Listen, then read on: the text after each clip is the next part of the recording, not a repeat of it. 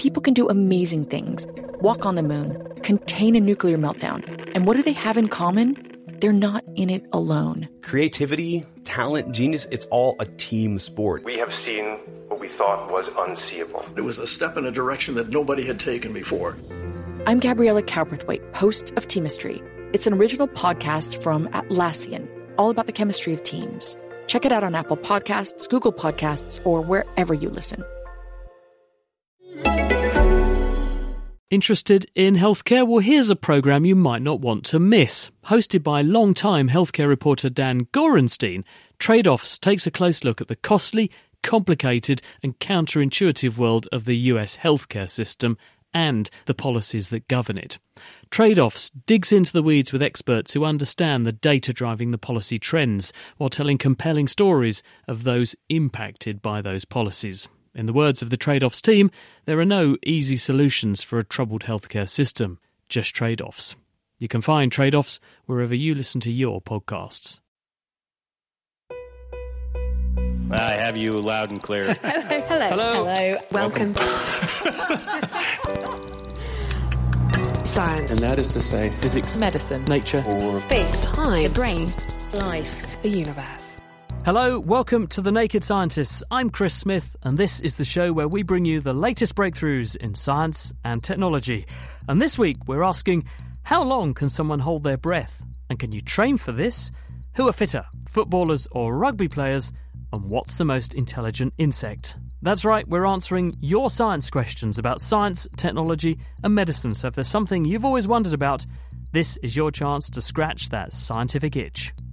The Naked Scientists podcast is powered by UKFast.co.uk.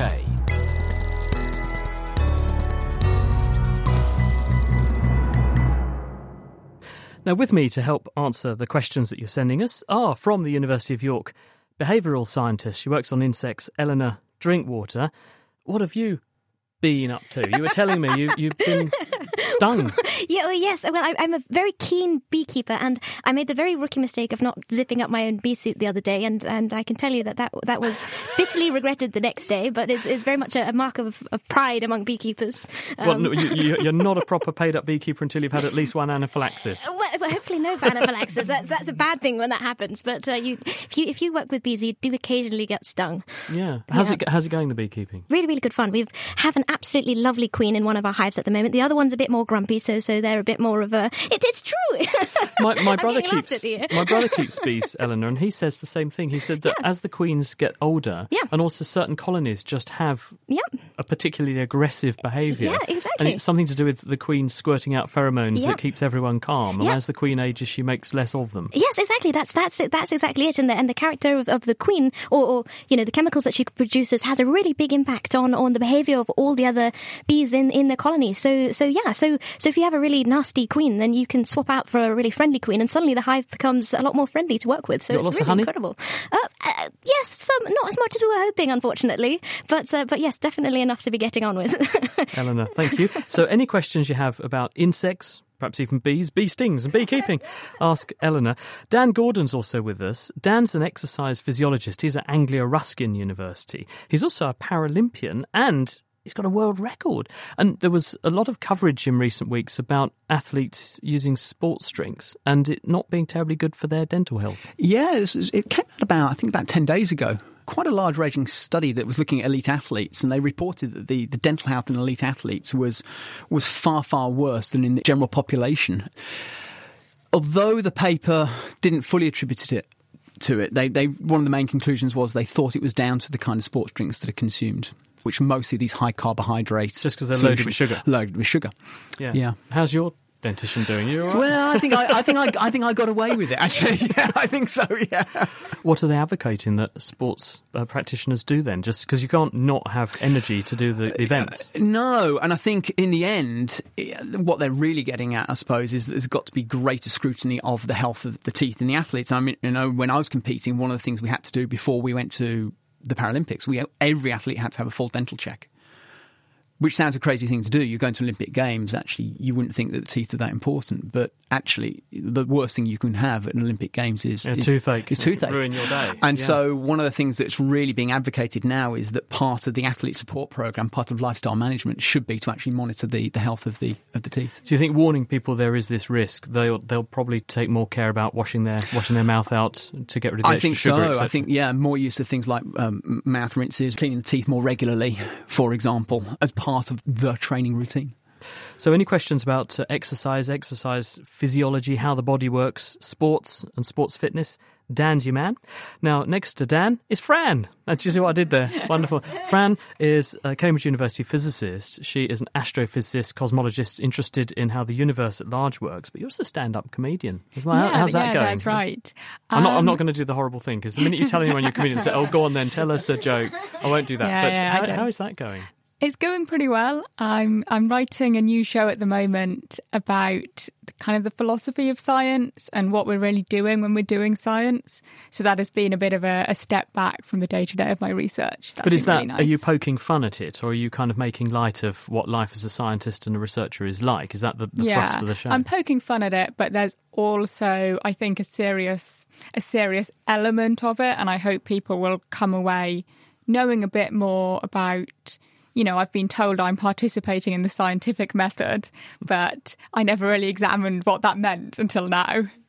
You're going to find out. Yeah. You were also saying to me just before we started about the story that came out earlier this year, the first picture of a black hole, or rather the first impression of a black hole. And that's actually going to be made into a movie rather than just a bunch of static pictures now, you were saying. Yeah, that's right. So you might remember the Event Horizon Telescope a few months ago published the first image of a black hole, or more pedantically, the shadow of a black hole, I suppose. And then now they're going to do a full-colour movie of the black hole, which is going to be really incredible, both in terms of what it will teach us about astrophysics and general relativity, and also just it's just super cool. You'll be able to watch a black hole on YouTube. Yeah, or you could just watch some teleprograms, which amount to much of the same thing, just no content visible whatsoever. Thank you very much, Fran. So anything to do with how the universe works and space, anything like that, please send those questions in. Fran, we're happy to consider those. Also with us, Bobby Seagull, who needs very little introduction. He's originally from Cambridge University. He's a mathematician and teaches maths, teach kids maths. And actually, you've been doing a telly programme with Eric Monkman, haven't you? Yes. Going around the country looking at inventions and things. Absolutely. How's that going? Eric Monkman, for those who maybe need a reminder, is the University Challenge icon. He is the icon of icons. I'm his friend. Well, you were pretty iconic. But you were pretty iconic on there as well. You were quite good. Thank you. That's very gregarious and outgoing. But we had a first series initially looking at A Genius Guide to Britain, so travelling around in a mini car. Imagine like Top Gear meets QI, but sort of exploring all the curious bits of Britain.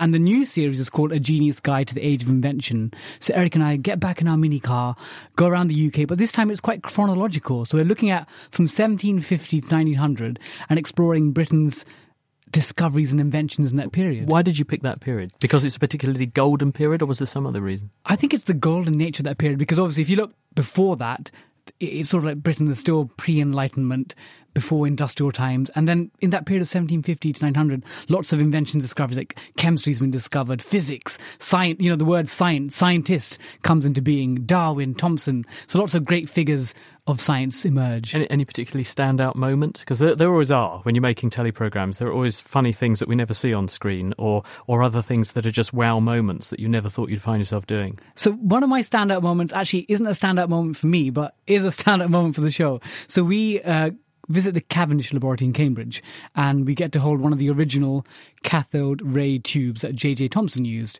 But I was too much of a chicken to hold it. Genuinely, I was like, no, I can't. It's like someone else's baby, you can look at it, admire it, but if you want to hold it, no, I don't want to hold it. I'll take a selfie, I'm not going to hold the baby. It'd be quite tempting to hold it and they go, whoops, oh, no. Because the same thing sort of happened to me, because when I was in South Africa, when I first went to South Africa, I was at a conference, and this big American guy came up to me at the conference and he said, tomorrow I'm going to pick you up from your hotel and I'm going to take you somewhere and show you something that's going to change your life forever. Now, of course, and you never met this guy, you think that could mean a range of things. And actually, he took me to the University of the River Hortusrand in Johannesburg, where he's Professor of Paleoanthropology. This is Lee Berger, who's now been on this programme a number of times and has discovered not one, not two, but three new species of early human ancestor. And he had in this wooden box at the university the face, the complete facial skeleton of the Tong child, which is the specimen, which is the Australopithecus holotype. In other words, all of the Australopith specimens that we have, these are early human ancestors from maybe 3 million years ago or so. They're all compared to this one, which was discovered by Raymond Dart about 100 years ago now. And it's really fabulous. They've even got the endocast, the fossil remnant of the brain of this thing. And I was holding this thing in my hands. It's 3 million years old. And it's the only one in existence. And I did get tempted to go, whoops, like that. But Lee was very, very cautious. He had his hands under mine all the time. Because you think, how this is just priceless, but I know exactly what you mean. Yeah. Now, for you at home, and also for you guys in the studio, we've got a little guess who that we run through these sorts of programmes. We give you a sequence of clues across the show, and as the show unfolds, we give you more of them. And the first one I've got here, it's an animal, I'll give you that much, but can you work out what makes this particular sound? Okay, there you go. That was the sound it makes. Any clues? You want to hear it? Oh, they're really fussy, this lot. They want to hear it again. Okay. Anyone got any ideas? It's not a seagull, I can tell you. No, it's not a Bobby Seagull. No? OK, more clues coming up. Eleanor, let's kick off with this one for you from Mariana. What is the most intelligent insect? Whoa, not bees, because, well, maybe they sting, but they stung you. Well, OK, so I have been asked this before, and this is always a really hard question because I'm incredibly biased and I believe that all insects are incredibly intelligent in all sorts of different ways and that we haven't even begun to scratch the surface of what insects can do. It could be the case that we haven't even discovered the cleverest insect. But if I was to choose one based on research about an individual who's pretty clever, it might have to be the bees, I'm afraid. So some really cool research has shown that bees can tell apart the difference between different painting styles. So if you show them a Monet and a Picasso, you can get them to learn the differences and then be able to generalise to other paintings. And also... And which do they prefer, out of interest? I don't know. Maybe that'd be a follow-up paper. I hope it would. But also they can tell the difference between people's faces and they can remember a face for 2 days, which is incredible. There was also a study that the researchers at Queen Mary University of London published a couple of years ago where they showed a bee... another bee rolling a ball into a goal, and the bee that was watching then learned how to get the bee ball into the bee goal and get a treat. Yeah, it was so social learning. Yeah, and more than that, they did a follow-on from that, which was even more cool. So trained it on one particular ball, and they had other balls in the area which they'd glued down while they were learning. But then in the second round, they unglued the balls, and the bee would learn the concept and then would apply it to closer balls. So then they would perform the same action, but on a separate... So they weren't just learning, oh, this ball goes in the hole. They could, like, generalise, which is incredible if you think about it. Anyone else got a favourite insect in the studio? Everyone should. Ooh, Everyone should. I have the cicada. Oh, I know why you're going to go with that, because they come out on prime number years, don't they? Every 13 or 17 years, cicadas emerge, don't they? They do. To minimise the chances of their mating year coinciding with predators. Exactly. And I always tell my students that on a Friday afternoon, these cicadas are probably smarter than my students on a Friday 2 o'clock. Maybe even smarter than the lecturer. You never know. There's a provocative thought. Dan, a favourite insect? I don't know. I suppose possibly the butterfly. Just purely because I just love the whole the process from chrysalis to butterfly, but actually just the sheer variety of butterflies. Yeah. I think it's just mind-boggling. They also do amazing feats of navigation. The butterflies, the monarch butterflies, for example, all the way from Canada down to New Mexico and that kind of environs. It's thousands of miles that these tiny insects make, and they actually navigate. They use their body clock and the position of the sun to navigate. And you think, this is a tiny insect. And, you know, I can't even find my way around London. And these things find their way. They're just an insect. I do find that quite amazing. Yeah, you shouldn't say just an insect. You mean an insect. Sorry, Eleanor. Wow. Sorry. Didn't mean to insult you, Eleanor. Now, Dan, one for you. Ben has got this question and would like you to help him out. He says, who is fitter, rugby player or football player? Well, this is a loaded question, isn't it? So yeah. This is one of those, it's a bit like the insect question. This is a classic question. And it's actually, without wanting to sit on the fence, it's actually really difficult to say because you have to think what we mean by fitness. So actually a footballer is fit to play football. A rugby player is fit to play rugby. So I could sit on the fence and go, well, actually, you know, we don't really know. Well, we know a little bit more. I mean, if we look at, say, basic cardiovascular, cardiorespiratory fitness, what's interesting is that they're pretty similar. So if we take what's called the VO2 max, the maximum amount of oxygen that somebody can consume, the general population has a score of about 40 to 45 millilitres per kilogram per minute of oxygen. Male footballer is in the region of about 55 to 58, and a male rugby player is in a very, very similar region. Where it gets quite fascinating is when you look at things like distances covered. So the distances covered in a game of football, the midfielder's running about 11 to 14 kilometres. Referees are actually running more, which is just a side issue. In rugby, actually, again, it's positional dependent. So if you're playing as a forward, then clearly you're not going to run as much as, for example, a midfielder. But when you get into things like measures of strength, now we start to see the difference. Clearly, rugby players are able to exert more force per unit of mass. Are they more powerful? Again, it depends on the position that you're playing. So it is a slightly loaded question. So if you were going to compare them on the old classic TV show, if you remember Superstars, I mean, I used to love Superstars, and you compared them, actually, it was interesting that rugby players never used to do as well on Superstars compared to footballers. And the aim of that programme was that you always compared people across different sports that took them out of their own events.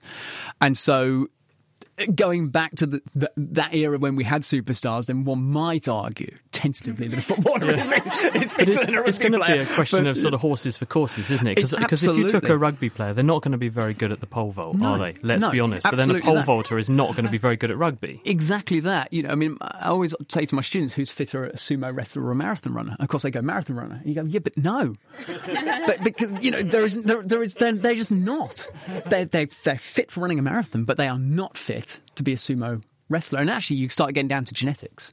So actually, you know, there is no way you're ever going to take a footballer and turn a footballer into a prop forward. Yeah, it's just not going to happen. You know, they don't have the genetics for building muscle mass. They don't have the genetics for force generation. And the flip side is the same for football. In football, there's a lot of this work to do with what we call stretch shortening cycle, which is this idea of fast force production. Rugby players don't have that kind of fast force production as a football player. So you have got that large genetic component as well. Dan, thank you very much for that. So I think we're basically going to have to sit on the fence with that one. Bobby, over to you. Dee is pondering about pie, and this is the mathematical pie rather than fruitcake or anything like that. She says, does pie really go on forever? What she's referring to is the fact that although we often write 3.14159, etc., actually if you kept on calculating 22 over 7... would it go on forever? Is that how pi works? Yeah, so look, people have historically tried to come up with an answer. What is pi? So I think Archimedes used geometry, drew, I think, a 96-sided shape inside a circle and outside, and tried to come up with an approximation. And then in the 1700s, a mathematician called Lambert proved it's irrational. So you can't write pi as a ratio of two whole numbers. And then in the 1880s, a mathematician proved it's transcendental, showing that actually you can't determine its exact value. So actually it does go on forever and it never repeats. And one of the cool things about pi is technically all of our birthdays are there, all our date of death, all our date of engagement, our favourite number, our recipe, our sort of our favourite mathematical recipes for cakes. Everything is inside pi, because it goes on forever. So if you give enough monkeys, enough calculators, eventually they'll reproduce pi. Exactly.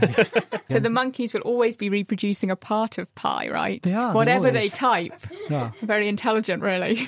If one of your students writes down the wrong number for pi, then I guess they could always claim they've got... They could. Don't. I hope none of my students are listening to this. But more seriously, for a second, Bobby, what actually is pi used for and how is it derived? How did they actually get to this magic number, which is incredibly powerful? So pi essentially is the ratio between the circumference and diameter of a circle. So no matter how small or big a circle, that is approximately, again, roughly just three times, a bit larger than three times. And in school, we've seen people use approximation 22 over 7. That's 3.142857 recurring, or 3.14. But again, that ratio... It never ends, and we use it for, I guess, in physics, in areas, and in real life. But it's something which I think mathematicians currently, there's one mathematician, a computer scientist in Japan, that I think earlier in 2019 used 25 computers over 121 days and came up with 31 trillion digits to pi. Again, but still... And is this really useful? Because don't NASA, just for the purposes of their calculations, stop at something like 5 or 7 decimal places? They're satisfied that that's good enough. Yes, and I think I've read somewhere that with 32 digits of pi, you can then estimate the size of the universe to like 1 proton's width. So actually, is that right, Fran? Just put you on the spot there. It sounds plausible. Yeah, so we don't need 31 trillion digits. I'm sorry for the person who said that world record. So there you go, Dee. The answer is yes, pi does go on forever, and if you look hard enough, you're going to find your birthday in there. Hello, I'm Chris Barrow, bringing you a brand new podcast called Naked Gaming. This is where we look at gaming news. If you have a hit, if you make a first game and it hits, it's incredibly hard to recreate that in the second game. Reviews. Is it wrong to give a game 0 out of 10? That feels... Oh, I love it. Go for it. OK, I'm just going to go hard in here. 0 out of 10. Don't waste your money. And we also go back in time with Retro Revival. I think I'm a hypocrite because last time I'm like, oh, well, they just made the same game again and that's bad. But this time I'm like, nah, it's pretty good. I'm happy with that. Make the same game. Make it again. Download it now wherever you get your podcasts.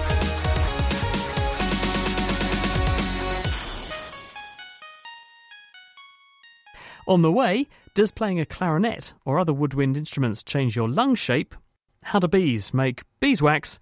And what's inside a quark? If you're a Trekkie, you'll be familiar with the word quark. Dan's looking at me because he's a Trekkie. But and Bobby's a Trekkie, honorary Trekkie as well. The quark character was just a person, but they named him after the fact there are subatomic particles, these things that make up the bits inside atoms. And this question wants to know, what's inside one of those? Meanwhile, don't forget, we've got our Guess Who game going. We're giving you a series of clues across the programme. You have to try and identify what this thing is. Bavesh got on Twitter and said, this sounds like a bear. I'll just remind you what this thing sounds like. More clues coming up, but Mark says, is that a hedgehog? Which I know is one of Eleanor's favourite things. Liam on Twitter says, that sounds like a horse. Anybody here like to speculate? I'd go with a horse. Yeah, horse. It sounds like a horse. Well, it's not a horse. Yeah, well, I would say horse, but I know this radio show, so it's going to be something really weird. Could it be a hippopotamus? Fran's going hippo. That's nice. Second clue is they stand, on average, at just over 100 centimetres at the shoulder, although this does vary between breeds. Does that revise your thinking at all, everybody? Anyone got any... further speculation? We're all trying to... Everyone's got their arm up. How tall's a metre? Right, OK. So anyway, more clues coming up. Meanwhile, Bobby Seagull's with us. You've got a book sitting there on the top. Is this it? Is this the new tome you've just put out? The Life-Changing Magic of Numbers. When's it out? So it was out... Just come out? September, yeah, that's right. Brilliant. And what's it about? So it's partly autobiographical, but it's partly... an ode to numbers, because I know that as a maths teacher, if I go into sort of a dinner party or meets friends at a pub and say, I love maths, I'm a maths teacher, pretty much the first reaction from most people, not all people, and not the esteemed audience here or our listeners, our dear listeners, they'll be like, oh God, maths, I hated it. I couldn't do it at school. What's the point of it? And my book is almost like a soft manifesto showing actually maths is quite cool, quite fun, and appears in unexpected places. All right, you've got 1 minute to convince us that maths is quite cool, quite fun, and appears in unexpected places. Take it away. Okay, so unexpected place is in dating.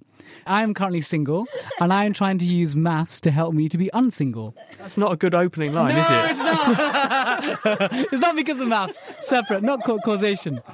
So firstly, I used a adapted version of Drake's hypothesis to estimate the number of alien civilizations in our galaxy. And again, so you want to date an alien? You're getting really, I know. You're getting really desperate now, Bobby. Okay. So initially, I've used a hypothesis from Drake and come up with my own version. And I've worked out there's 73 people I could date in the UK. That doesn't sound good. But hang on a minute. There's 65 million people in the UK, and there are just 75 that suit your parameters. I mean, how stringent are you being? Yeah, I think it's perhaps because I'm someone that likes Verdi, but Stormzy, but Bake Off, but Love Island. So I've got my own issues. That's separate. So the interesting part is I use something called optimal stopping theory to work out how many dates I need to go on. And how many? Is it within a lifetime? Is this doable? No. So imagine I say I want to get married in 5 years. And I'm prepared to go on 2 dates a week for 50 weeks. That's 100 dates. And over 5 years, 500. So actually, optimal stopping theory, E from the exponential. So 1 over E gives us roughly 37%. An optimal stopping theory says I need to go on 37% of my total 500 dates. That's 185 dates. And I can't accept any of them. I have to reject all of them, no matter if they love Bake Off and Love Island and University Challenge. And then the person after the 185th date that's better than all the previous ones, she's the one. Obviously, she has to accept as well. That's a separate. It sounds like a fallacy, though, because there's an equal chance that the first date you go on will be your dream lifetime partner, surely, compared with the person who's one after the 37.5th percentage. But we don't know. The person could turn up as the first or the second or the third. Well, that's what I'm saying. So why are you saying you want to go on with the one straight after? Again, I'd probably need a pen and paper, but 1 over 2.72 turns out to be, in any sort of decision where, let's say you want to buy a house and you've got 100 houses you want to look at, or you want to buy a pair of shoes, it tells you that roughly about a third of the way through, you need to discard the first third, or 37%, and then after that, mathematically, you should get the best solution. And how far through your 185 dates are you? About 9. You've got a long way to go. I do. Okay, so you've convinced me that you can overthink things. What's the next fun and fantastic fact that we can learn about in the book? Ooh, fantastic fact. Comes back to cicadas, because, again, my students, we were learning about prime numbers recently, and they often say, oh, sir, but Mr. Seagull, prime numbers, you only use them in exam. I never see them anywhere in nature. And then we brought up, when you mentioned what's the most intelligent insect, and I always love telling my students about the cicadas. And these are little tiny creatures, apparently very tasty. And it's only because I've seen them in a documentary, and Marcus de Sertoy says they are tasty, so I take his word. But again, the fact that they've evolutionarily developed the fact that emerging in 7, 13 or 17-year cycles evades predators. I think that's amazing, because had they picked 12, let's say, then any predator that emerges every 2, 3, 4 or 6 years will eventually overlap with it. And that, for me, is amazing. Shows that actually mathematics is something that not just humans practice, but insects. Sounds like a slightly dodgy argument, though, Bobby, because the thing is, nature's very good at finding an opportunity. And maybe you can prop me up on this one, Eleanor. But the fact is, if the cicadas have evolved to do that, then surely things that like lunching on cicadas would have evolved convergently to do the same thing, wouldn't they? Why haven't they? It's a really good question, and one to which I would love to know the answer. But I don't know of any predators who follow this pattern. I guess in this particular case, you'd have to have a predator who was specialised in eating cicadas. So I'm guessing that they are banking on the fact that you get a lot of generalist predators who wouldn't bother to adapt specifically to eat them. But you never know, they might catch up one day. I think he sort of nailed it on the head there, because an entomologist called Stephen Jay Gould, he said that potential predators often have shorter life cycles, 2 to 5 years, so they can't really stretch and keep up with the ones who are greedy enough to stay for 13 or 17 years. Bobby, it sounds like a terrific book. Remind me of the title again. It's called The Life-Changing Magic of Numbers. There you go. Bobby's book out now. The Life-Changing Magic coming for you, Chris, and he's going to send me a signed copy, and then I'll know exactly how many more dates I don't need to go on. You have to, when you come back on the programme, you can update us and tell us how you're getting on, Bobby. Eleanor, we've just been talking about creepy crawlies and cicadas. Can you help out Jay on our forum, nakedscientist.com/forum? He says, who's better at climbing? Is it spiders or geckos? And why don't spiders get stuck on their own webs? I absolutely loved researching this question. Thank you very, very much for sending it in. I spend a lot of time looking up this, and I'm absolutely thrilled to say that it's spiders that are better climbers than geckos. Fascinatingly, they use a very similar mechanism to stick to stuff, and it's due to tiny, tiny, tiny hairs in their fingers, which... Fingers? Spiders have fingers now. Well, yeah, feet, pads, legs. Toes, legs, spidery things. But yeah, tiny, tiny, tiny hairs, which interact with the surfaces that they stick to in a molecular manner, so they're actually held on by van der Waals forces. And so if, like me, you've spent quite a lot of time looking up the different... You can find out how sticky these animals are to the different surfaces and then divide them by the body weight of the animal. If you compare a jumping spider to a tokay gecko, you will find that actually the jumping spider is 3 times more sticky than the gecko. And just to be clear, the way they stick on is that their fingers, whatever you want to dub them, have tiny hairs, and those hairs get very close to the thing they're trying to climb onto. Yeah. And the electrical attractions between those tiny hair surfaces and the thing they're trying to climb on gives them enormous sticking power. Yeah, it's absolutely incredible. Why don't they stick to their own web then? I don't know. I mean, one theory I did hear is that those hairs are very spiky, and so the droplets on the web are the sticky bits. If you look at a web, it's got blobs of sticky stuff. And the spider, A, knows where they are, so it puts its feet somewhere else, and B, the hairs are quite sharp, and so the blobs tend to go towards the end, like falling off a needle. Oh, wow. And so they easily detach, whereas an insect, other insects that are the prey, get stuck in them because they have big juicy hairs that are less easy to disengage, so they just get stuck, and other bits of the insect body get stuck as well. So the spider's canny. It knows A, to use its feet and where to put its feet, and to have hairy feet that are hairy with sharp hairs, so the spider can detach easily. They're just incredible. However, the stickiness thing, though, that comes with a caveat. It depends on the gecko and depends on the spider. You get some geckos and some spiders that are more or less sticky than others. They're still amazing, though, aren't they? Eleanor, thank you very much.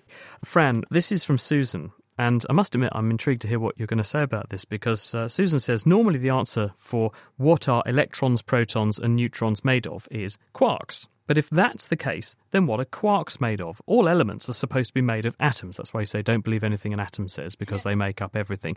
Quarks are the building blocks of atoms, so they can't be made of atoms. So what are quarks made of? Okay, so there's a lot going on in this question. It's a very good question that's been puzzling physicists. Firstly, just a few pedantic points. Electrons aren't made of quarks. Only protons and neutrons are made of quarks. And when we say elements are made of atoms, we're talking about chemical elements. So things like oxygen, hydrogen, potassium, not subatomic particles like quarks. Quarks are, of course, not made of atoms. As you point out, that would be kind of circular. So electrons and quarks are what we call fundamental particles. And this means that so far, however much energy we've thrown at them, we've collided them with each other with as much energy as we can in particle colliders. And they've never broken into smaller parts. There's never been any evidence that they're made up of anything at all. Now, it might be that if we just put in more energy, they will break apart, and then we'll find out what they're made of. Or it might be that they're truly fundamental, that they're not made of anything. One thing that helps to understand how this can be, how there can be something that isn't made of anything, is to think about quantum field theory, which is really the most fundamental theory we have about how the universe works. Quantum field theory asks the question, what is an electron really? And the answer to that question is that an electron is a kind of ripple in the electron field, this entity that covers all of space and time. It's the same for every other particle. We think that what we call particles are ripples or waves in fields that have spanned the universe since the Big Bang. It's like ripples on a pond. And these fields are really the fundamental objects of the universe, not the particles. And anything more than that, what are the fields made of? Well, that we don't know. So when we pick up an oxygen atom, there's stuff in there which you're saying happens to be in that space, is a bunch of ripples that are in that particular point in space and time. Yes. Ripples in the fabric of space. Yes. So when I move that atom, I'm moving those ripples around. So the ripples are a distortion, but they can move. Yeah, so one thing to clarify is that these quantum fields, a field allocates a number to every point in space. So like the electric field would have a value everywhere. It's not the fabric of space-time in the sense that we talk about when we talk about gravity. So these are fields that cover space, but when there's a ripple, we don't see it gravitationally in the same way that, say, a black hole causes space to bend. So could these things be sitting in some other bizarre dimension that we see it in the dimensions that we're familiar with interacting with, but there are other dimensions that we can't see, they're hidden from us, let's say, and that's where actually the thing that gives the quark its existence is sitting, and actually the vibrations or the repercussions of that are manifest as these ripples that we see as a part of an oxygen atom here on Earth right now, but actually it's some other entity in some other dimension that we just don't know it's there. There are theories that postulate extra dimensions, in particular to explain why gravity is so weak because it's acting over more dimensions, but we just don't know. When these quantum particles that are described as ripples interact with each other, you can think of it a bit as when you have ripples travelling along in water, they can interact with each other. And when I pick up an atom and move it, remember that my hand is also basically a ripple. So that's just the ripple that is my hand interacting with the ripple that is the oxygen atom. So is just ploughing more and more energy into more and more exotic collisions just not really the best way to go with this, because we're not actually going to discover, because that's not the way to unlock what lies downstream of these particles? It's possible, and we are trying lots of different approaches. So my research in particular is using astrophysical observations to look at really all kinds of different extreme environments to try and learn more about particle physics. But I do think there's an awful lot of value in just building a bigger particle collider. Smashing stuff together with increasing energy has worked for scientists for many centuries, and I don't see a reason to stop now. The Naked Scientists podcast is produced in association with Spitfire, cost-effective voice, internet and IP engineering services for UK businesses. Find out how Spitfire can empower your company at spitfire.co.uk. Music in the programme is sponsored by Epidemic Sound, perfect music for your audio and video productions. With me are a panel of experts who are taking on your science questions. They are animal behaviour boffin Eleanor Drinkwater, physics fanatic Fran Day, exercise expert Dan Gordon and numbers nut Bobby Seagull. If you'd like to ask a question on a programme like this, why not tweet at Naked Scientists, or you can email us. It's chris@thenakedscientists.com. Don't forget, we're running our Guess Who, where you have to work out what the mystery animal is. It's running across the programme. So far, we heard the noise that it makes. It sounds like this. I also told you they stand roughly 100 centimetres tall at the shoulder, and your third clue is a female of one of these is called a jennet. A female of one of these is a jennet. Anyone any the wiser yet? No. Excellent. Our experts are baffled. So stay tuned. Coming up is your final clue. While you think about the questions and have a think about what else our Guess Who might be, it's going to be quiz time, and this is where we ask our panel of experts some other harder questions to see how they fare. We've got two teams. Team one are going to be Fran and Dan, and team two are going to be Bobby and Eleanor. And round one is called Around the World. So please confer, you two, Fran and Dan. Team one, which of the following mega cities, referred to as cities of more than 10 million people, has the biggest population? Karachi, Moscow, or Istanbul? I just don't know. Do you know? I would take a guess at Karachi. Yeah, that sounds plausible. Let's just go with that. You go Karachi? Yeah. Yes. Yep, that is correct. Karachi's got 18... Bobby sounds so surprised. I was expecting Istanbul. No. Karachi's got 18 million people. Istanbul's snapping at its heels, though, 14.5 million. Mm. And Moscow, just over 13. London, though, way down the list, nearer 9 million. Team 2, Eleanor and Bobby. According to the Guinness Book of World Records, which is the biggest? You have to listen to these carefully. The smallest country in the world, the smallest republic in the world, or the smallest colony in the world? The smallest country, smallest republic, smallest colony. Smallest country is the Vatican. It's about 0.44 kilometres. Yeah. The smallest republic and the smallest... Well, I'd say the smallest colony would probably be a colony of ants, probably, but... Okay. That's not the answer. I'm going to be very disappointed. So which is the largest of the three? Smallest republic. What is a republic? We're going to quite political terms. Are we a republic yet? No, we're not. Yeah. Oof, I don't know. Going to have to hurry you. I've got to go for colony, because if it is the animal route, which I'm obviously predisposed to think it is, then you can talk about super colonies, and they can stretch across huge distances. Let's go for that. Yeah. Do you know, I think I would be tempted to give you a bonus for really clever thinking, okay? It's not actually right. I'm going to have to give you a... I'm sorry. But I thought it was ingenious thinking, so I'll give you half a point for that. Because, and actually, some of those mega colonies of ants, though, Eleanor, are huge, though, aren't they? Which makes them bigger than... In fact, probably Vatican City, which is tiny, that's just 0.44 square kilometres. And I'm pretty sure there are ant mega colonies which span a bigger area than that. Definitely. But the answer to the quiz question is the smallest republic is Nauru, which is in the Pacific Ocean, 21 square kilometres. Smallest colony, anyone? Any ideas? Gibraltar. It's 5.8 square kilometres on that one. Okay, so we've got, you're just about in the lead, Fran and Dan, with half a point in it. Next round 2, tech yes or tech no? Which of the following is a tech no? In other words, which one did we make up? Okay, of these three. Right. A bed that tucks you in at night, a frying pan that counts calories in your dinner, or a games console for your pet pooch?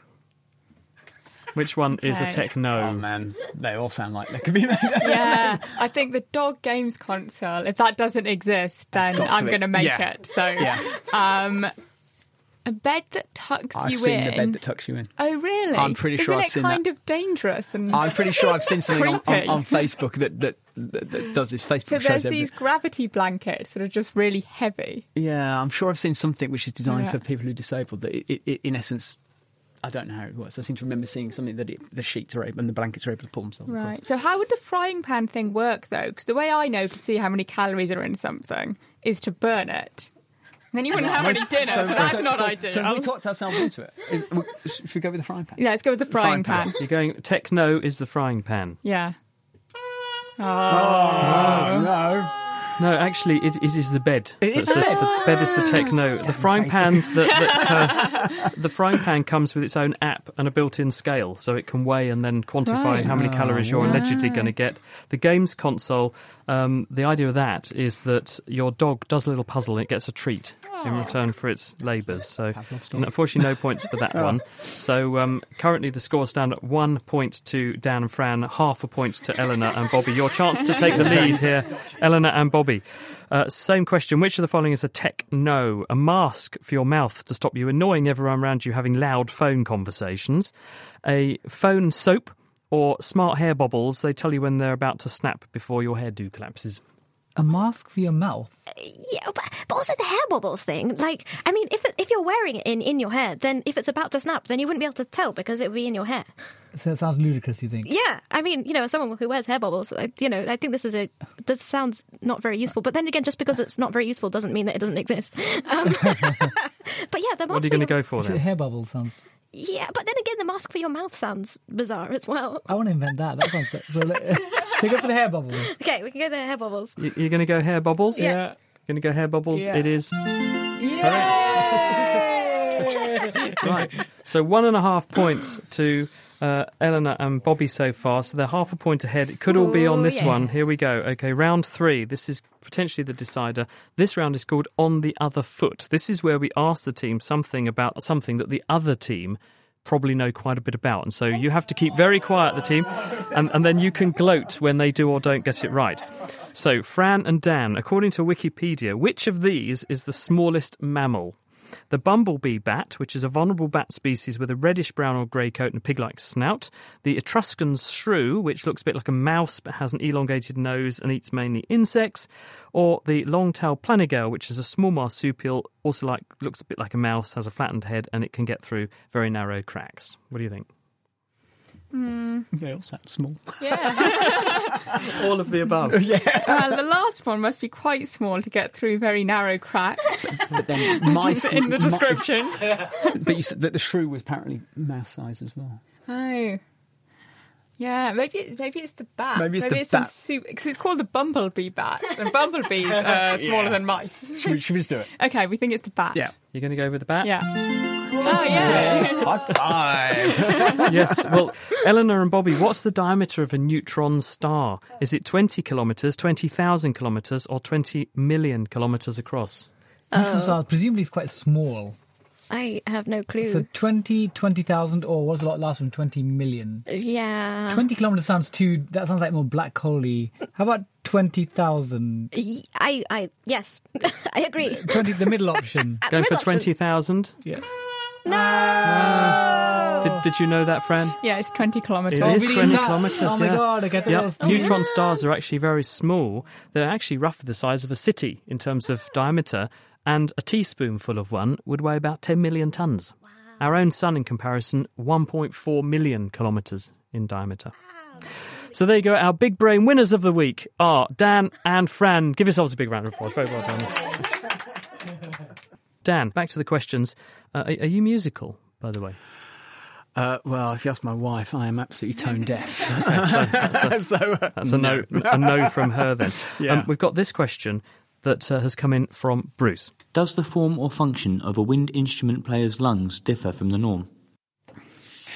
This is actually a really interesting question. The answer is no. And I think that's quite surprising. So there's been a number of studies that have been been done where they've compared using different methods. I mean, the classic method is just using measures of respiratory function. So looking at total lung capacities, measuring things like fractional extraction. So you measure the amount of air that's extracted in one second, for example.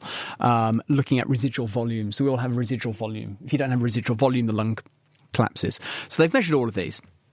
And actually what they've found is when you compare a wind instrument player to a non-instrument player, there is no difference in any of these measures at all. What is different, of course, is the way in which the lungs are used. There are differences, for example, in the strength of the diaphragm. There are differences in the way in which the lung is filled.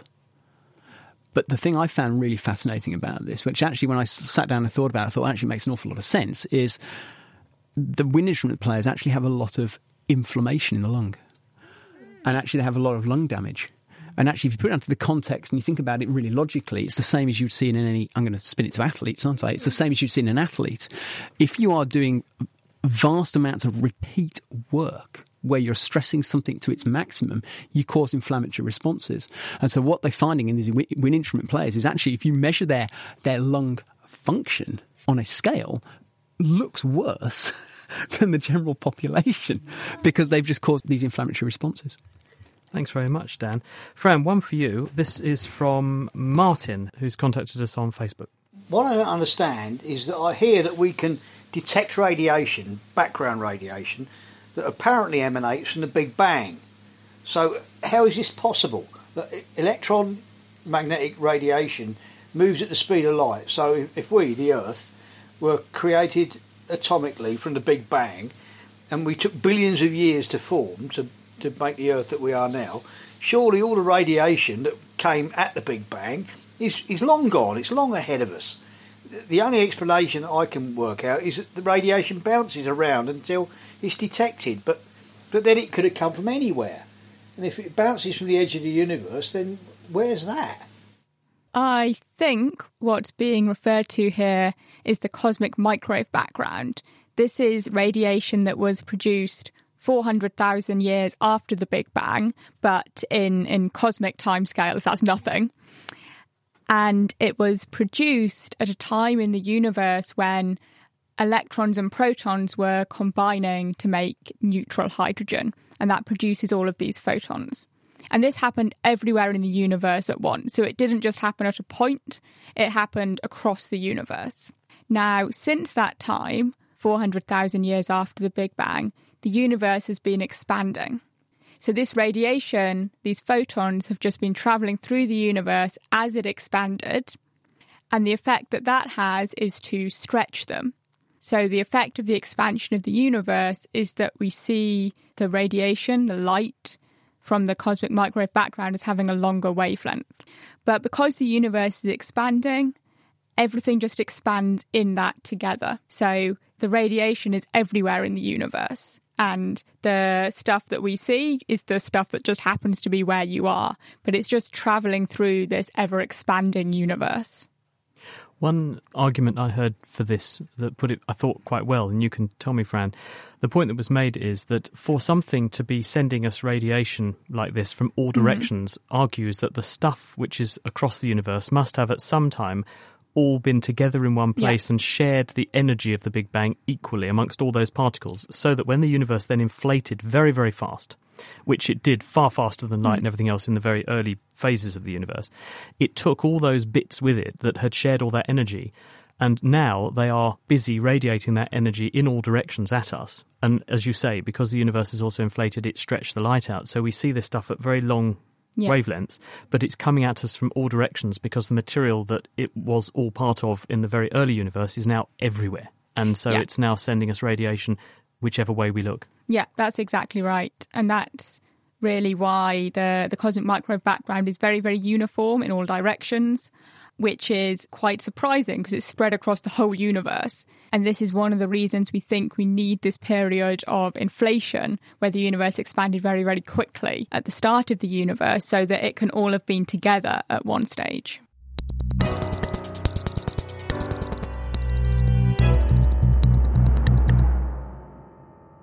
We're answering the science questions that you have been sending in. Before we get to more of the questions, it's time for another of the clues for our Guess Who. Two people who've now got very, very close to the thing that sounds, remember, like... sounds like that. A metre at the shoulder, female is called a jennet, or a jenny. I kept that back because I thought that would give too much away. A gelding is the term for the male that's had its bits removed.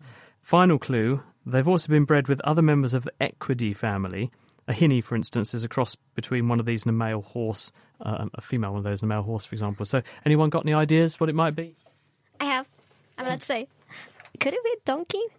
Yep, you're absolutely right, Eleanor. Yes! It was. It's a donkey. So Ed on Twitter, well done. And also Les, you both said donkey. So very well done to you. Now, Eleanor, over to you. And Blake's Tiger on our forum says, bees make honey, but where does the wax come from? Oh, it's pretty adorable. So it also comes from the bees. So it's the youngest bees in the hive. Essentially what they do is they huddle together. They raise their body temperatures and then they start producing little tiny drops of wax from glands under their abdomen. And then the older workers can come and kind of harvest this wax from the younger workers. But it's incredibly costly to make. For about 1 gram of wax, it takes about 6 grams of honey to produce. So it's very, very valuable within the hive. So the bees have glands in their bodies that turn the energy in honey into wax, because wax is a hydrocarbon. It is you can burn it, can't you? It's like oil. Yeah. So how are they turning honey, which is sugar, into oil? With difficulty. And the interesting thing too is about the fact that they lose this ability as they get older.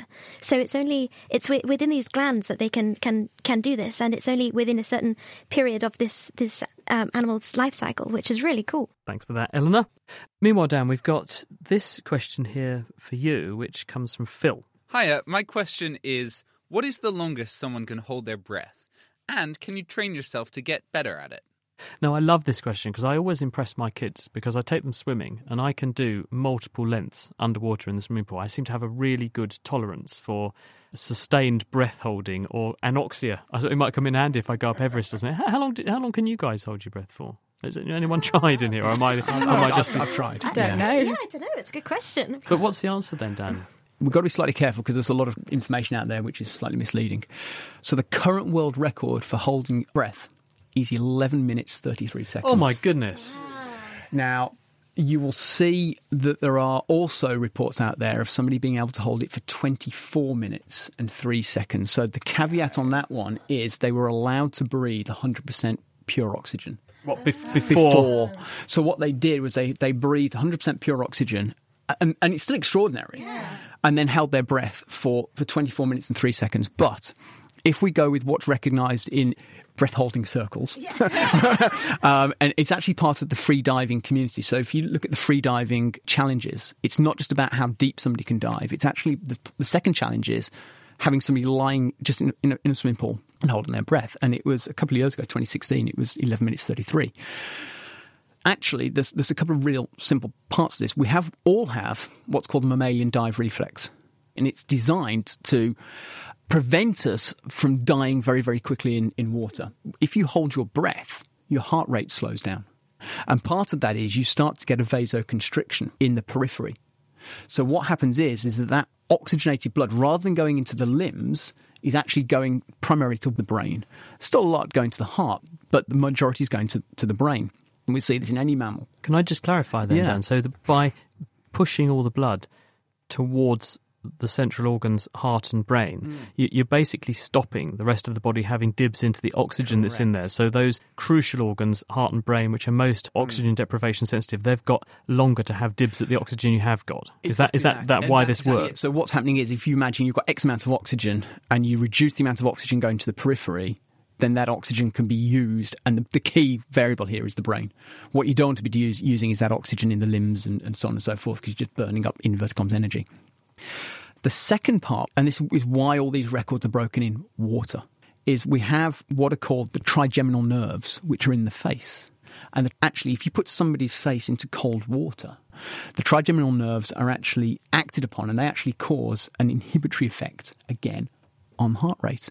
So through the autonomic nervous system, the heart rate then slows down. So you get not only the mammalian dive reflex, but you get this secondary effect.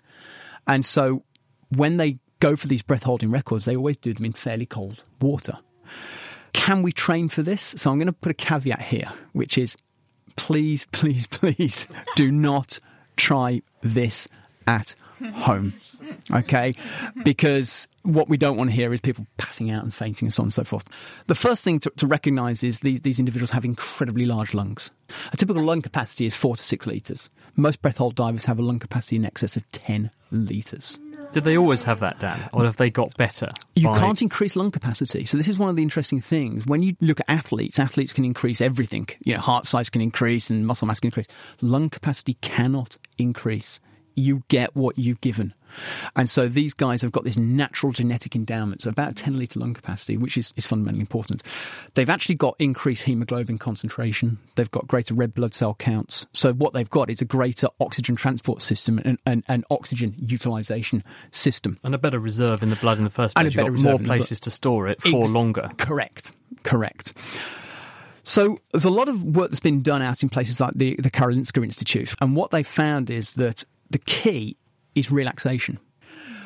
If you imagine that the brain is where the majority of this oxygenated blood is going to, the last thing you want to be doing is thinking about what you're having for dinner. Because as soon as you do that, the brain is active. The brain is then going to use that very, very limited store of oxygen. So there was some work that was done actually in the UK a number of years ago where they measured EEG patterns in breath hold divers. And what they were looking at was when they got them to do just a breath hold, they were looking at the EEG patterns and they found that the best breath hold... This is the brainwave activity. And what they found in the best breath hold divers was that the brainwave activity just... It was almost like watching somebody shut a computer down. These signals just started to decrease. And the guys that were new to breath hold diving actually had very active brains.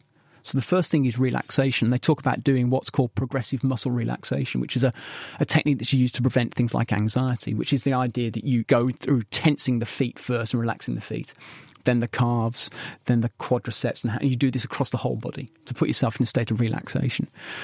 The second thing that you have to do is the best athletes do, is what's called lung packing, whereby you basically overpack the lung with air. Most of us really don't actually use our lungs to their full capacity. And lung packing is a technique whereby you use the glottis to, in essence, get more air into the lungs and inflate the lungs. There is a downside to this, which is why I was saying please don't try this at home, which is that actually this starts to then cause decreases in carbon dioxide concentration. And so the net result is that people just start to pass out. What they showed in a number of studies is that you can take people who can hold their breath. Typically, most people can hold their breath for about a minute, minute and a half. And actually, if you go through this progressive muscle relaxation and even do a very basic form of lung packing, most people will be able to get to 4 minutes, 4.5 minutes. I know you said don't try it at home. Next time I'm in the bath, I might give it a little go. Well, thanks for that really comprehensive account, Dan. That was brilliant. Now, Bobby, Matt has been in touch on Twitter and says, can you share your views on the future of maths in football and sport? Can processing data be a real... a competitive advantage for teams, and what techniques might they use and what might they learn?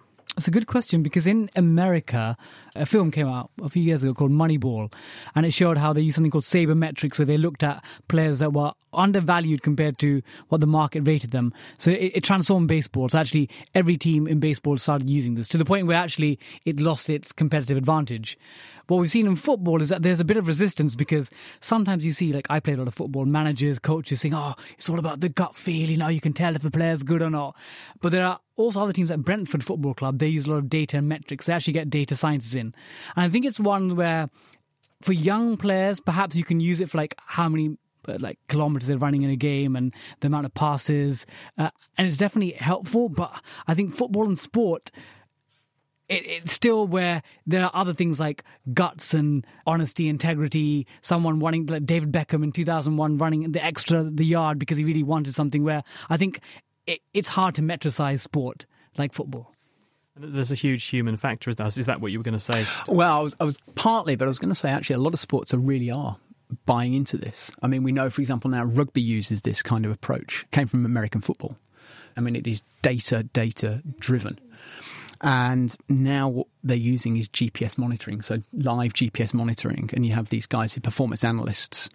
It's not just about the physicality. They're starting to now get into trying to look at, and Bobby will know this, the terminology better than I do, but they're starting to do this kind of analysis about movement patterns. So the way in which these individuals swarm. To the point now they've looked at this in Tour de France cyclists. So the Australian Institute of Sport have been looking at this. It's the same kind of research they've been doing on when you watch these swarms of birds. And they've been taking that same approach to say, well, actually, the peloton in the Tour de France will swarm in this kind of way. And when it swarms in this kind of way, we know these things start to happen. So it's being used in multiple different ways in different sports. And Bobby's point's right. I mean, there are certain sports which I think are slightly reticent about using this and still perhaps go with the gut feeling approach. But this kind of performance analysis is really pretty much embedded. I mean, dare I say, even teams like Cambridge United are using this approach, because actually it gives you enormous information. I mean, very briefly, I was out in Brazil recently, and I was at two of the big teams in Brazil, and they were showing me how they're using this performance analysis data to now be able to work out and say to the manager, right, based upon this data that we're getting, this player is now at a risk of injury. And so what they've been able to do is then take that data and then link that to metrics that they've got in terms of measures, actual measures of injury. And it ties up really nicely. So they can look at this on-field data and say, right, based upon this data, you need to pull this player out of the game. And Cruzeiro, which is one of the big clubs in Brazil, have been using this, and it's proved to be really quite successful. Bobby? I think sports where they're individuals, let's say running or swimming, I think you can use data because then you can work on individual performance. But when there's like multiple factors, it becomes very complicated. Like I think football, even rugby, I think the more there are multiple variables, I think the more difficult it is to use computer science to help predict. Do you think this is having any impact on mental health of the players? You know, I can imagine if you're being monitored like that, it would certainly make me feel uncomfortable. I mean, that's a fascinating question, isn't it? And I think the mental health part is huge in sport. And I don't think we have never looked at that kind of association between this kind of these metrics. But there is so much monitoring going on now with players. But everyone says this, don't they? That they feel they're in a surveillance society, and it does have an impact. Yeah. But maybe it might improve performance. Well, we're doing it because we think that it helps with performance. I mean, I know, British Cycling have been using this for years and years and years. There, we're going to have to leave it. Thanks very much for listening, and thank you for sending in your questions. Thanks also to our panel, who are Fran Day, Bobby Seagull, Eleanor Drinkwater and Dan Gordon. Katie Haler put the programme together. Join us next time when we're going to be talking ciphers, spycraft and subterfuge, because we're delving into the world of code breaking. The Naked Scientist comes to you from Cambridge University, and it's supported by the EPSRC and Rolls-Royce. I'm Chris Smith. Thanks for listening, and until next time, goodbye.